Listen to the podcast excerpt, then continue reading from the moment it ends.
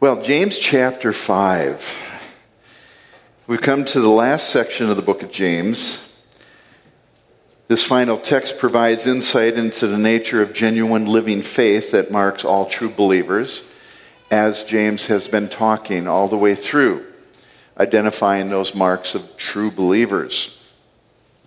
Such people will definitely be marked by a life of prayer. Now, there are formal times of prayer, but there are also those times of prayer that the believer should be engaged in continually. Prayer should be the habit of their life and all aspects of their life.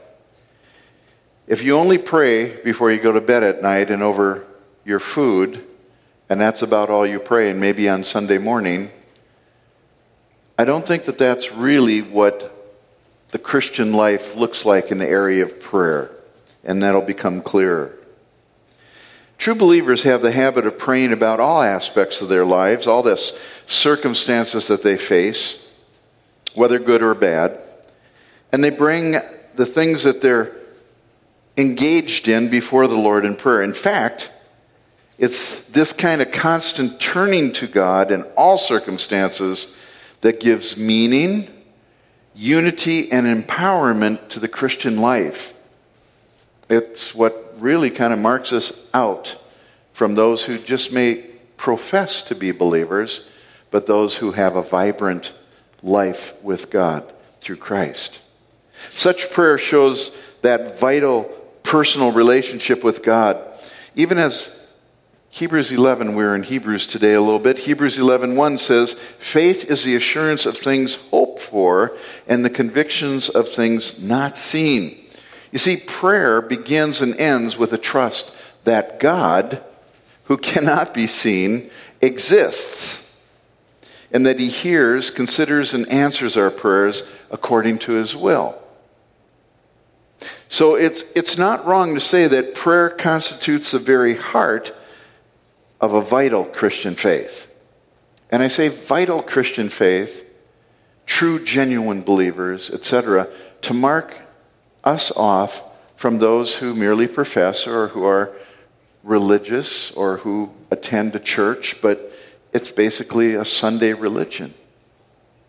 And prayer begins and ends with God, who we can't see. I'm often amazed at our faith because we sing of the blood of someone. That's weird, right? We talk about how grateful we are for the shed blood of Jesus Christ, a sacrifice on a cross. It's also very strange that we pray to someone that we cannot see with all the intent and, and, and belief that he hears what we're saying. Well, the audience to whom James was addressing this letter to did not lack a need for prayer because their lives had been turned upside down. What they once possessed, they no longer owned. Who they might have been was now all changed, and those relationships of family, heritage, and commerce were now mostly just memories, I think, of many people in the Ukraine who are experiencing this, maybe many believers. They were experiencing persecution, slander, and almost complete marginalization because of their faith. Into this context, James writes to his readers and gives them instructions as to how they should handle themselves before the Lord. So let's look at James chapter 5 and the final verses, verses 13 through 20. Is anyone among you suffering? Then he must pray. Is anyone cheerful? He's also to sing praises. Is anyone among you sick? Then he must call for the elders of the church, and they are to pray over him, anointing him with oil in the name of the Lord. And the prayer offered in faith will restore the one who is sick, and the Lord will raise him up. And if he has committed sins, they will be forgiven him. Therefore, confess your sins to one another and pray for one another so that you may be healed. The effective prayer of a righteous man can accomplish much. Elijah was a man with a nature like ours, and he prayed earnestly that it would not rain, And it did not rain on the earth for three years and six months. And then he prayed again, and the sky poured rain, and the earth produced its fruit. My brethren, if any among you strays from the truth, and one turns him back, let him know that he who turns a sinner from the error of his way will save his soul from death and will cover a multitude of sins. Let's pray. Father, as we look at these final verses in James, they seem kind of disconnected, and yet they are very connected. And Father, we thank you for James, the brother of Jesus, and how he wrote these truths early on, encouraging the church, made up of many Jews who had converted, but also a mixed multitude made up of professors who were following the crowd and had not truly yet believed. Father, open these verses up to us today in a way that's fresh and new, and let us be encouraged, convicted, and challenged, Lord, in a new way, we pray. In Jesus' name. Amen. Well, I need to just go into a few things before we get to the text this morning. And there are some, just a couple of thoughts that I want you to keep in mind. There's at least three directives toward prayer in this section. Okay, the first one is to pray for yourself, verse 13. The second directive is to call the elders to pray for you if you're sick. That's 14 and 15. And then in verse 16, there's the call to pray for one another.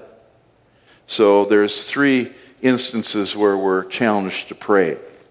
And then there are at least four different situations listed that warrant prayer.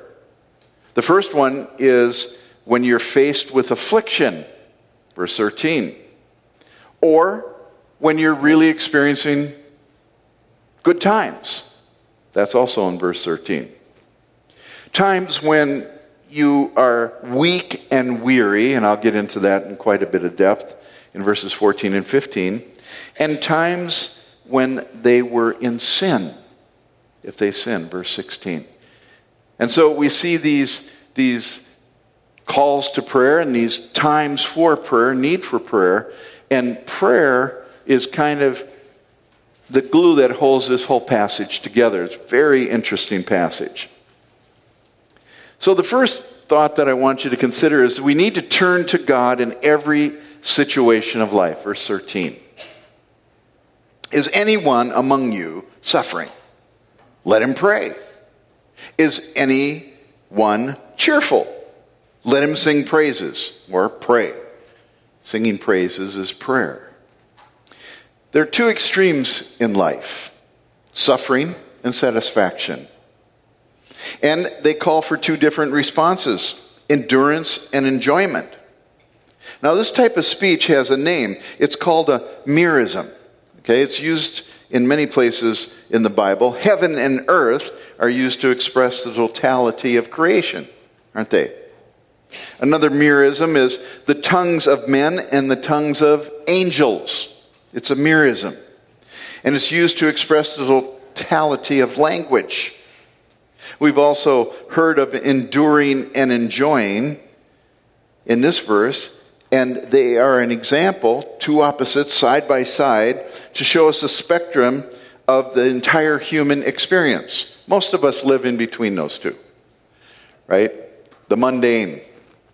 But the truth of the matter is, is James is talking about the entirety of one's life when he says, Is anyone among you suffering? Or is anyone among you cheerful, knowing that he'd catch everybody, right? Note that each end of the spectrum of human experience is exactly what James is talking about, and he says, in that extremity of human condition, whatever it be, good or bad, pray, turn to God. Be anxious for nothing, but in everything by prayer and supplication with thanksgiving, let your requests be made known to God. See that in Philippians 4 6. In Colossians 4 2, it says, Devote yourselves to prayer, keep an alert with an attitude of thanksgiving. Prayer and thanksgiving kind of go together. Gratefulness. is always to be the mark of the Christian. And we have to confess there are days when we're not grateful, right? When we're murmuring and complaining. It shouldn't be the mark of the Christian. So, first, I want to say turn to God in every situation of life. Secondly, turn to God in weakness and weariness, is verse 14 and 15.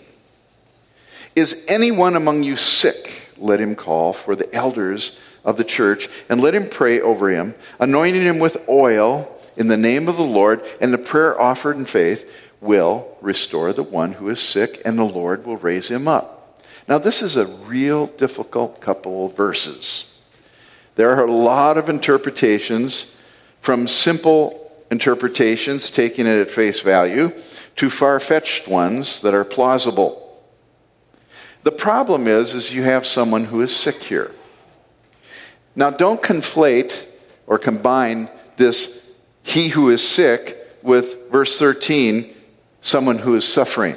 Sickness may cause suffering, but this is a separate case, and I want you to keep verses 14 and 15 separate from verse 13. Yes, it takes place in the entirety of life, I, I confess that, but we're talking about a different situation in verses 14 and 15. You see, the suffering that is in verse 13 referred to suffering in a general sense mental distress, possibly emotional affliction, or maybe both combined. But the word sick has a completely distinct meaning in verse 14. It literally means to be without strength, to be very, very weak. In the book of Acts, that same word is used seven times, and six out of the seven times refer to sickness as physical illness. You see, some are prone to take this word sick here and to just flatten it out and make it very general. I think it really does speak to physical illness. In verses 14 and 15, the English word sick is used twice in many in many um, translations. But they're two different Greek words. The translators tended to use sick for both of them, the English sick. Astheneo, astheneo, is anyone among you sick? And that Greek word means physically ill. The second Greek word is a different word, Kamno, not even close. Kamno. And kamno means to be weary or intensely fatigued. When you bring these two words together, because they are in close proximity, what you have, and you need to understand that this is a severe weakness that's being described. It's a unique situation. It's not just general suffering. And we know it's not just normal sickness because we're talked, uh, told later verses that we're to pray for one another in those kind of situations. This is unique, and it calls for a unique answer to the problem. That word kamno means, uh, in the Koine Greek, it was used to describe a book that is threadbare by frequent use. It reminds me of the illustration of the way, uh, I think it was Bilbo, maybe Frodo, felt as, as butter was spread too thin on, on toast. Okay? You're threadbare. You ever feel that? I, I've, I've, I can relate to this. I've been threadbare. I've felt just very, very weary. But then when you put it together with that first word, sick, you've got a dire situation. This is very serious, what is taking place here. Possibly even sickness unto death. This is a very unique situation and not a general type of suffering. And therefore, the matter of how James teaches the church to deal with this situation is very unique. Let him call for the elders of the church. Isn't it interesting? It's the only place in James where he uses the word church. And James was written very early in the history of the church. But he says the church, ecclesia, it's, it's wonderful. I, I love the church and I love seeing mentions of it in Scripture. Let him call for the elders of the church. And that brings a little bit of clarification to the interpretation that I'll present to you. that this is very unique. It's an exception to the normal state of things where a believer would pray for themselves or pray for someone who's sick in the church. This situation is dire, and therefore the elders of the church are to be called for. They are called by the one who is in need because the one who is in need is unable to go to the elders. That tells you something. They're pretty sick. And they call for the elders. Now, these elders, when they come to the sick person that has called to them, they're told that they are to pray over him, anointing him with oil in the name of the Lord. To pray. That is the primary verb, uh, verb in, this, in this clause. To pray. Anointing is not the primary, but a lot of interpretations would really focus on the anointing of oil as though it's some special thing. Now, let me tell you right here um, we as elders do anoint with oil and pray over those who call for us to do so. I'll tell you about that in a minute because I'm sure some of you are shocked that I actually said elders here anoint with oil and pray. But we do. This phrase is one that has caused no end of debate as to what James had in mind. The Catholic Church takes this point of Scripture as a proof text for their sacrament of extreme unction or the last rites. And I use illustrations from the Catholic Church because I grew up in a Catholic Church. And many of these things are very familiar to me, and I just want you to understand where some of these ideas come from. It is a sacrament, it's one of the seven sacraments. And uh, when someone is close to death, they're to call the priest to exercise uh, extreme unction or last rites. And this is where they get that from. And it's only a priest that can administer the sacrament of extreme unction and it is to prepare the one who is dying for heaven. Never mind the fact that the text says that if the prayers of the elders is answered, God will raise them up. So they kind of have, they're a little off on that, right? Because if they raise up, they're not preparing their soul to go to heaven. And that's what extreme unction is all about. Oil and anointing with oil is used in two distinct ways in the Bible. The first is seen in ceremonial use, and I'm sure you're thinking back to the Old Testament where they anointed kings. They also anointed special artisans for work on the temple, and they were gifted. It marked them out as someone who was gifted to do a specific thing. But a second anointing with oil is more mundane and, and pedestrian, if you will, takes place in the New Testament in a medicinal usage where olive oil would be used to rub on a person as a cure all for ailments. And um, I can agree with that. I love olive oil. I think we should rub olive oil all over ourselves and we'd be much healthier. But only if it's pure virgin olive oil from Italy. Okay? There are two examples of this kind of anointing found in the Gospels. The first is Mark 6:13, where the 12 were sent out by Christ to begin to serve, and it says, "And when they were cast and they were casting out many demons and were anointing with oil many sick people and healing them." So the anointing was with sick people and they were being healed. The second is in the parable of the Good Samaritan who anointed the man that was attacked by robbers. In verse 1034 of Luke, it says, A good Samaritan bandaged the man up and poured oil and wine on the wounds. Okay, so oil anointing was part of the culture and it was used in a medicinal sense. Luke, um, Matthew 6.13, we read, the disciples anointed with oil many sick, and so they were also casting out demons. Now, there's a little bit of transition that takes place here from then until now. But I want to talk about the part of prayer, because that's the primary verb in the clause that we first read. This is the next troublesome phrase. Some take this as God's guarantee that the physically sick person will be healed based on the faith of the elders who pray over the sick one. That's a little bit of pressure for the elders, right? May happen, may not happen, doesn't happen. It was the elders' lack of faith, or God forbid, the lack of faith of the person that called for the elders to pray over them, because that's what a lot of healers would say. Oh, he didn't just have enough faith to be healed. I don't believe either of those. In the case that we need to ask if that's the truth, we need to ask why Paul didn't pray over his own dear son in the faith, Timothy, but rather directed him to use ordinary medicinal things to handle his frequent ailments in 1 Timothy 5:23. The medicinal use was a little bit of wine and not to drink water anymore. Okay? For as many ailments. This is not a guarantee but it leaves a result with God's will. Look at the verses.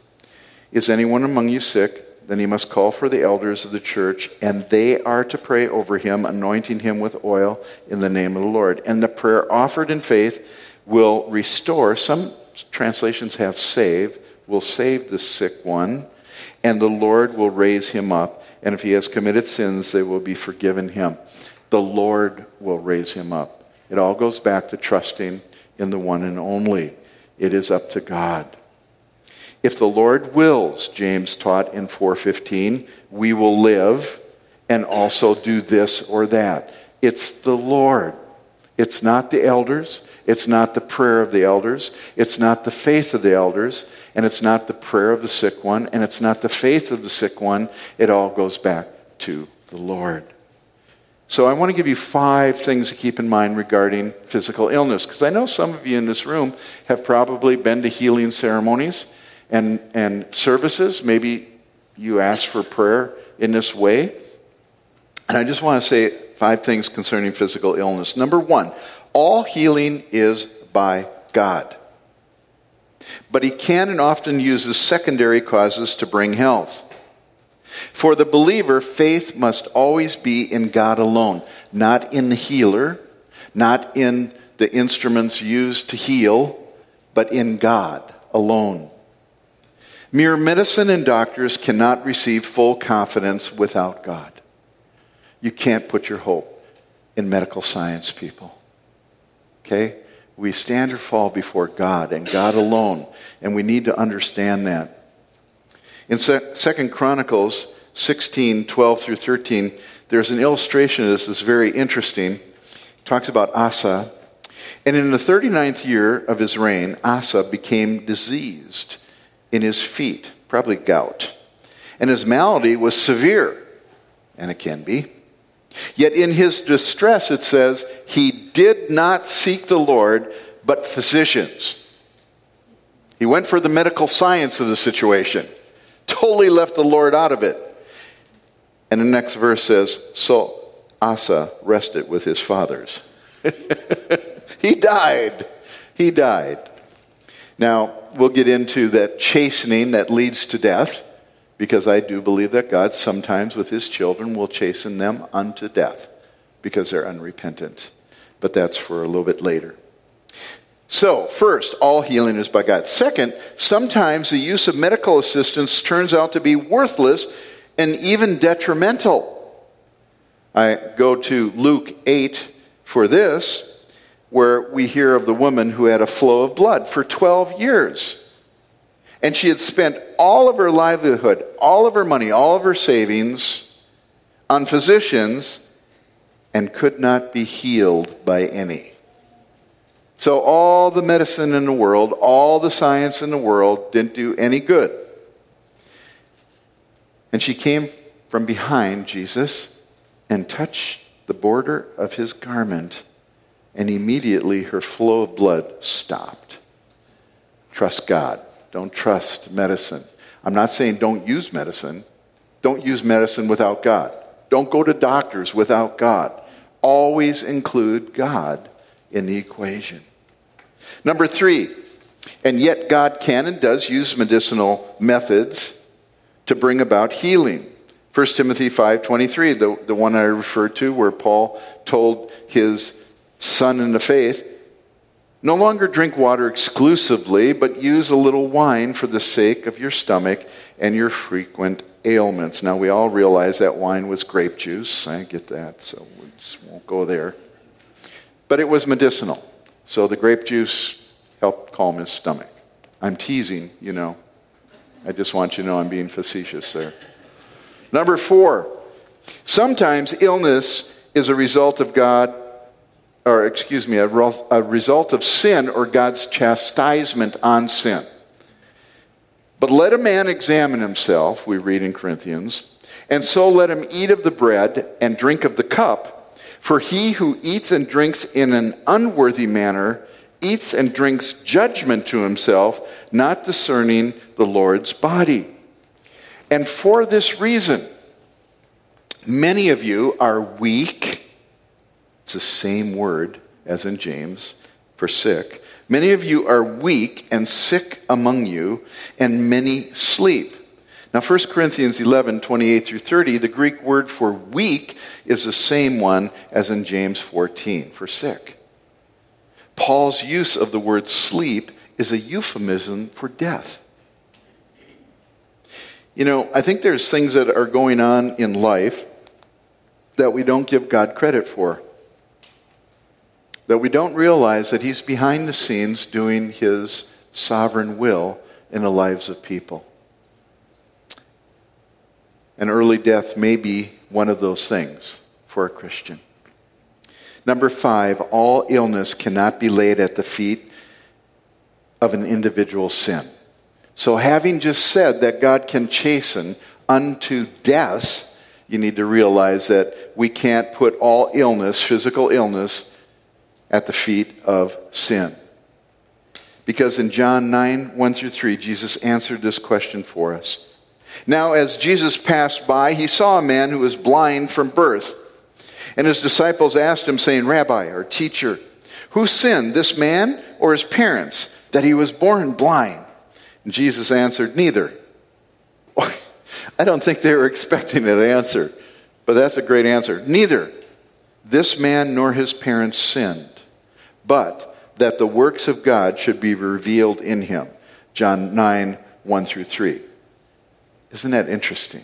That the works of God should be. So God knew this man would be born, he would be born blind, and he would run into Jesus Christ, who would make him see. He's so great. He's so far beyond our recognition and understanding.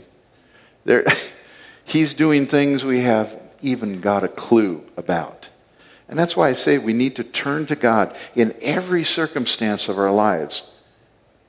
Don't be dissuaded from that. Thirdly, turn to God in sin. When sin is there and present, turn to God. I want you to look at the latter part of verse 15.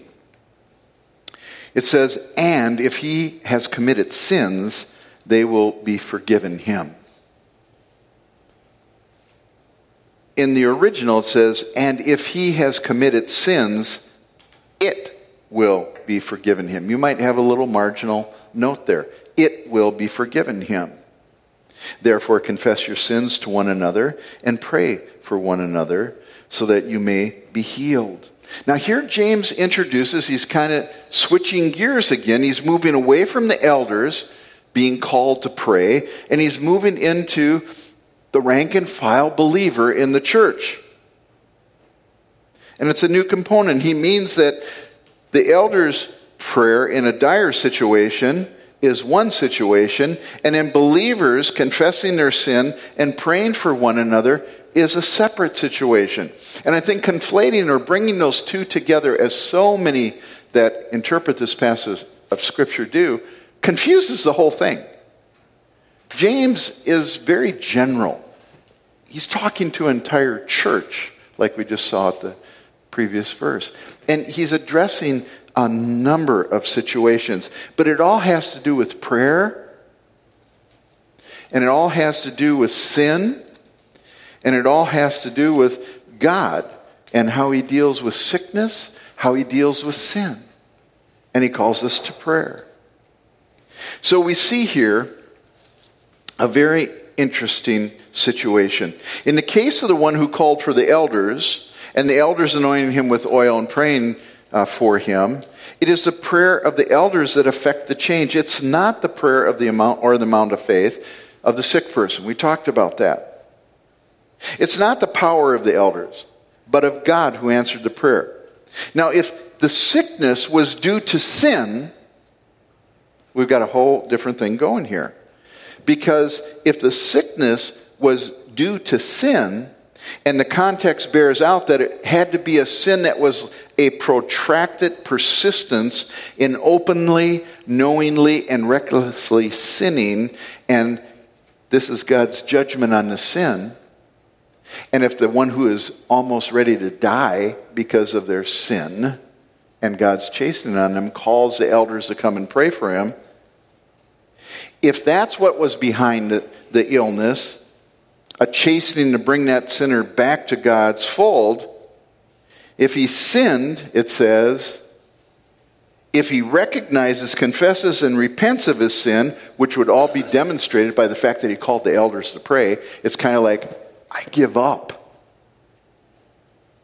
I see that I've been wrong in my assumptions here of living the way that I've lived and he calls the elders for help, that's his admission. That's his trusting God and the leaders that God put in place. The Word of God assures them it, not they will be forgiven, it, singular. Why does he say that? Well, because I, I think it goes back to the fact that it was a state of reckless, intentional sin the person who was nigh unto death with sickness motivated him to call the elders. But it is good for believers to confess their sins to one another and to pray for one another. So in a sense there's a little bit of a overlay here, but at the same time James is changing his direction now and talking to the rank and file in the church as well. Okay. The fourth point is the effective prayer can accomplish much. And this, I think, is directed not to elders, but it's directed specifically toward the entire church, elders included. Verses 16 and 17. Therefore, confess your sins to one another and pray for one another so that you may be healed. The effective prayer of a righteous man can accomplish much. And then he's going to use Elijah as an example. An effective prayer James uses a very graphic illustration, a story of Elijah. And those within the audience, James addressed, many of who were unsaved. You realize that. They struggled with faith. Just think of James' message all the way through his, his, his book. They struggled with faith. They struggled with anger. They struggled with good deeds, favoritism, jealousy, selfish ambition, worldliness, self centeredness, and oaths. These were the ones that James challenged to believe in the Lord Jesus Christ. And maybe if some of the believers actually fell into some of these categories and forgot who they were in Christ, they needed to be reminded. But primarily, he was challenging unbelievers. If they would agree with God that they were sinning, if they would confess and repent, then God would forgive them of their sins as well.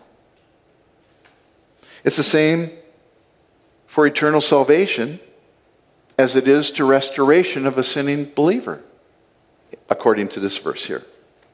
Therefore, confess your sins one to another and pray for one another so that you may be healed.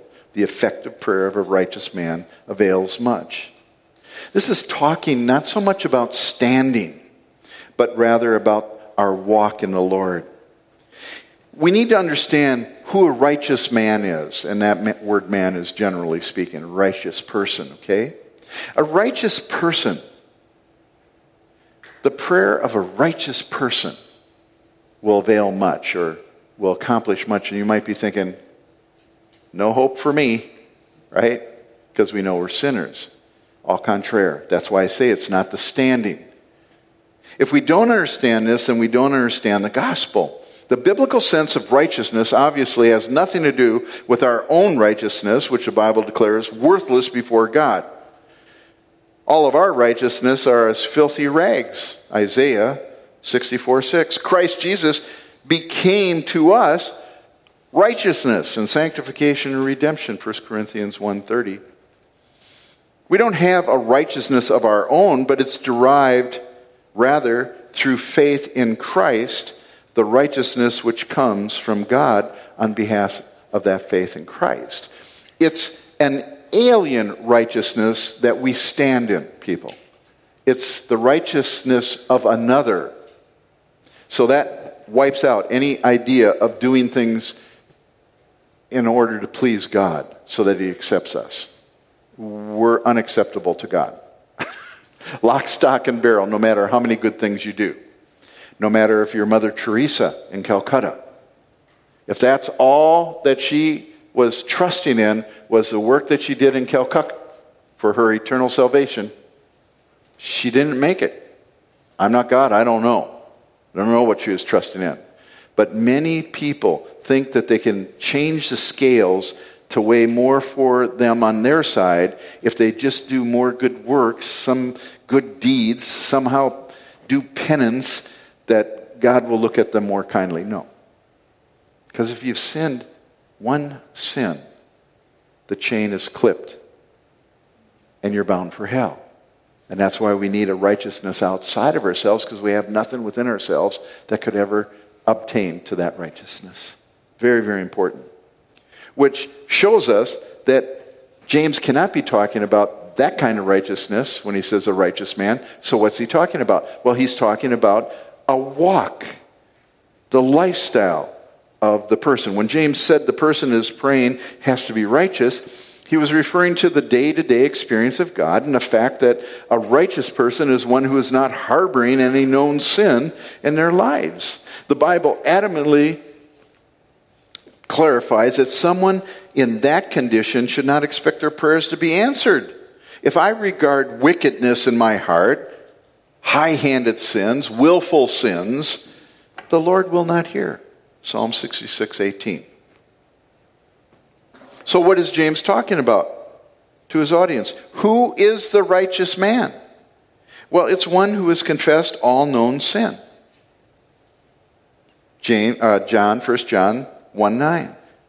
If we, are, if we confess our sins, he's faithful and just to forgive us our sins and cleanse us from all unrighteousness.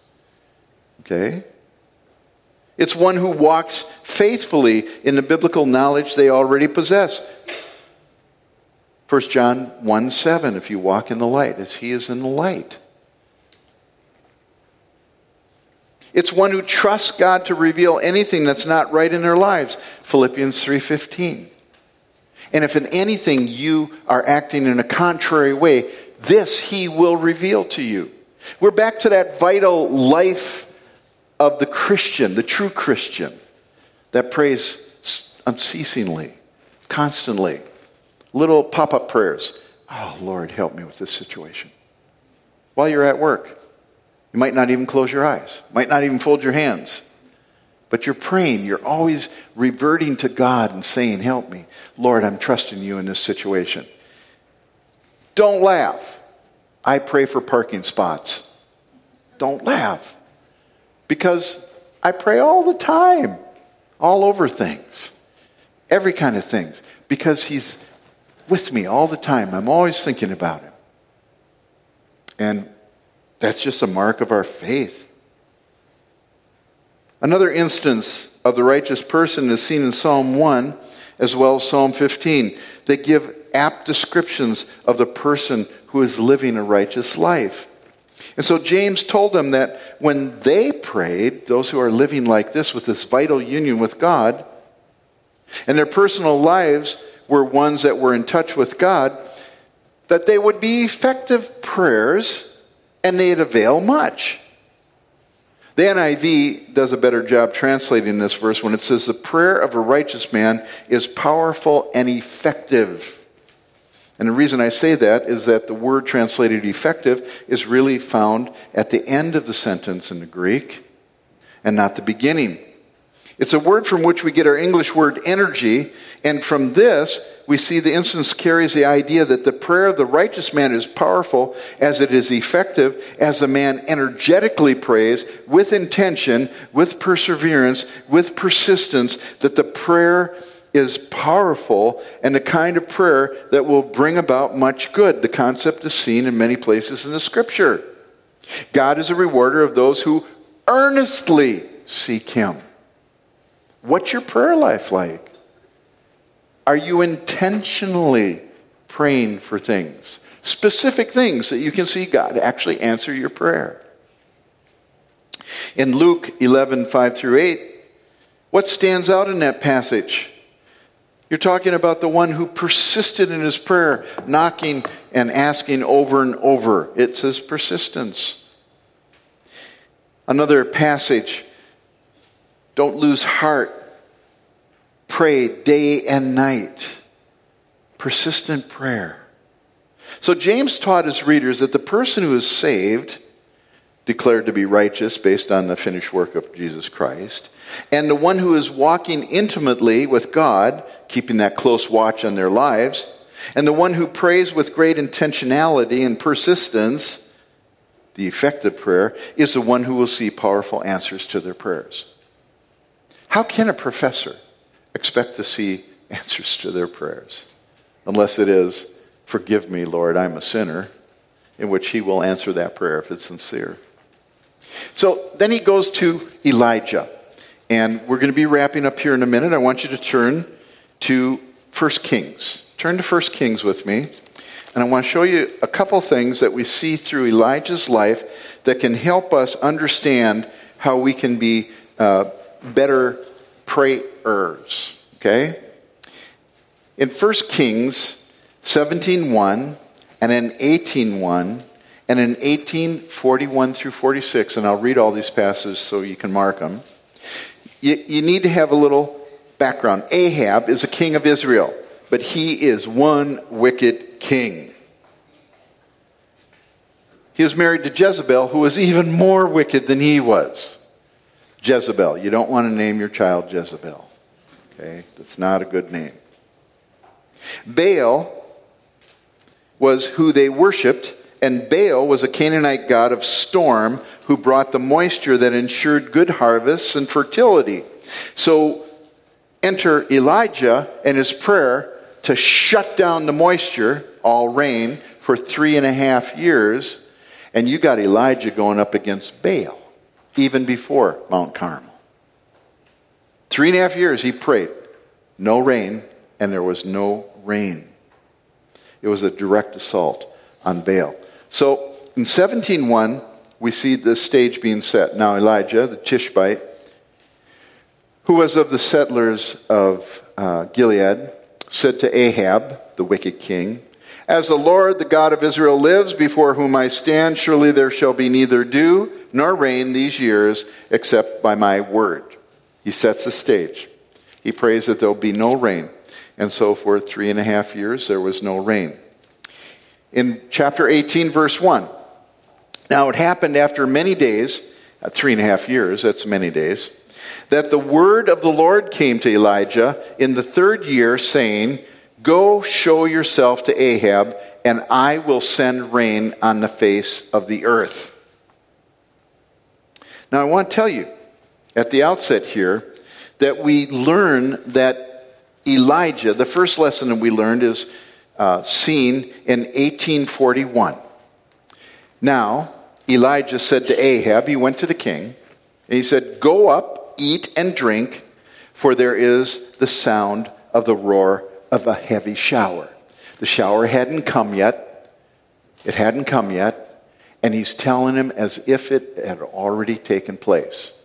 Based on chapter 18, verse 1, God said, I will send rain. So he prayed believing, he believed in what he said, implicitly that God would do as he promised even before he saw it.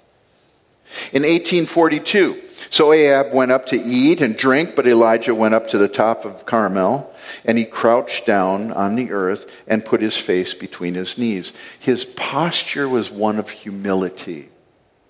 He didn't strut about as though I got this thing wired. I got this, Lord. I'm your prophet. He bowed his face down. He was humble. In 43, he said to his servant, Go up now and look toward the sea. So he went up and looked and said, There's nothing. And so Elijah said, Go back seven times. There we see what? Persistence. He continued on. You know, some of us give up praying for things when God doesn't answer. And we shouldn't. We should continue to pray until He answers us, recognizing sometimes His answer is no. That is an answer as well. It's not always the positive answer that signifies that God has answered. Sometimes it's wait. I found wait is his typical answer to my prayers. Wait, wait. Want to see how much I really believe in what I'm praying for? And he answers them. So we see that there was persistent intentional prayer seven times. And then in verse 44, it came about at the seventh time that he said, Behold, a cloud as small as a man's hand is coming up from the sea. And he said, Go up and say to Ahab, Prepare your chariot and go down so that the heavy rain shower does not stop you. It doesn't wash you off the mountain. Okay? So we see here that Elijah believed God, not his own servant's eyes, who said, It's just like a small fist. It ain't nothing happening. On the seventh time that he went to look, Elijah sent word to Ahab It's coming. You better get down off the mountain. In verse 45, finally the answer comes. In a little while, the sky grew black with clouds and wind, and there was a heavy shower. And Ahab rode and went to Jezreel. So Ahab listened to the prophet, got down off the mountain before the heavy shower came and hit. But God answered his prayer. And all the while leading up to this, it says a little while. I don't know how long that little while was, but there was no rain for that little while. So there is faith evidenced here. So, in verse 46, I love this. Then the hand of the Lord was on Elijah, and he girded up his loins. That means he took his, his toga and put it inside and began to run. And he outran Ahab, who was in a chariot, and he got to Jezreel before Ahab. I just want to say this. In Ephesians chapter 3 verse 20 it tells us that God is able to do exceeding abundantly beyond all that we ask or think according to the power that works within us. That power that works within us is the spirit of God that raised Jesus Christ from the dead.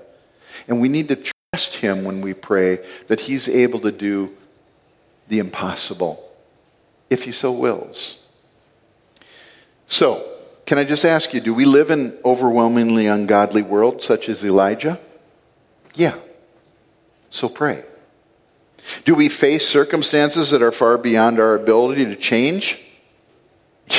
yeah. Often, right? So pray. Do we sense personal inadequacy? I don't know. Does, does anybody here sense personal inadequacy? Should I show up hands? Have, have, no, don't. We all do. All of us feel inadequate. No matter how old we are, no matter how many times we've accomplished things, we sense inadequacy. That is a good thing. I'm closing with this verse. Turn to 2 Corinthians, please. 2 Corinthians chapter 2. And I'm going to show you a blessed little passage that you can mark in your Bible and be encouraged by when you feel inadequate. Chapter 2, and I'd like to read verses 14 through 16 to you. 2 Corinthians 14, 2, verse 14. But thanks be to God who always leads us in triumph in Christ and manifests through us the sweet aroma of the knowledge of Him in every place. For frag- we are a fragrance of Christ to God among those who are being saved and among those who are perishing. To the one, an aroma from death to death, and to the other, an aroma from life to life. Now, here's the last sentence, is what I want you to focus on. And who is adequate for these things? Who's adequate to be that aroma? Who's adequate to be that witness, that testimony to a watching world around us. To those that are being lost or in the process of not trusting Christ, to those that are maybe going to trust in Christ, who feels adequate for that? I'd say none of us. But then I want you to look over to chapter 3 and verse 4, because here's the answer. Such confidence we have through Christ toward God, not that we are adequate in ourselves to consider anything as coming from ourselves, but our adequacy is from God. And that brings my sermon full circle. Trust in God.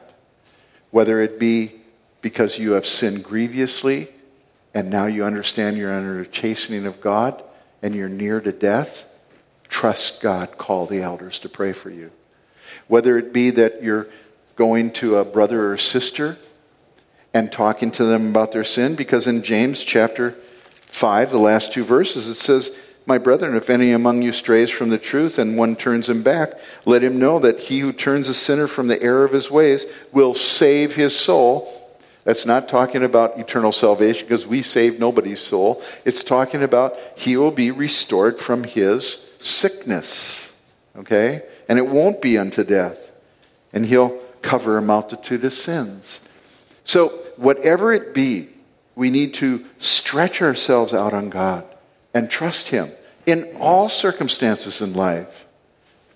And in that way, we'll be people of prayer in maybe a new and vital way that you haven't thought of before.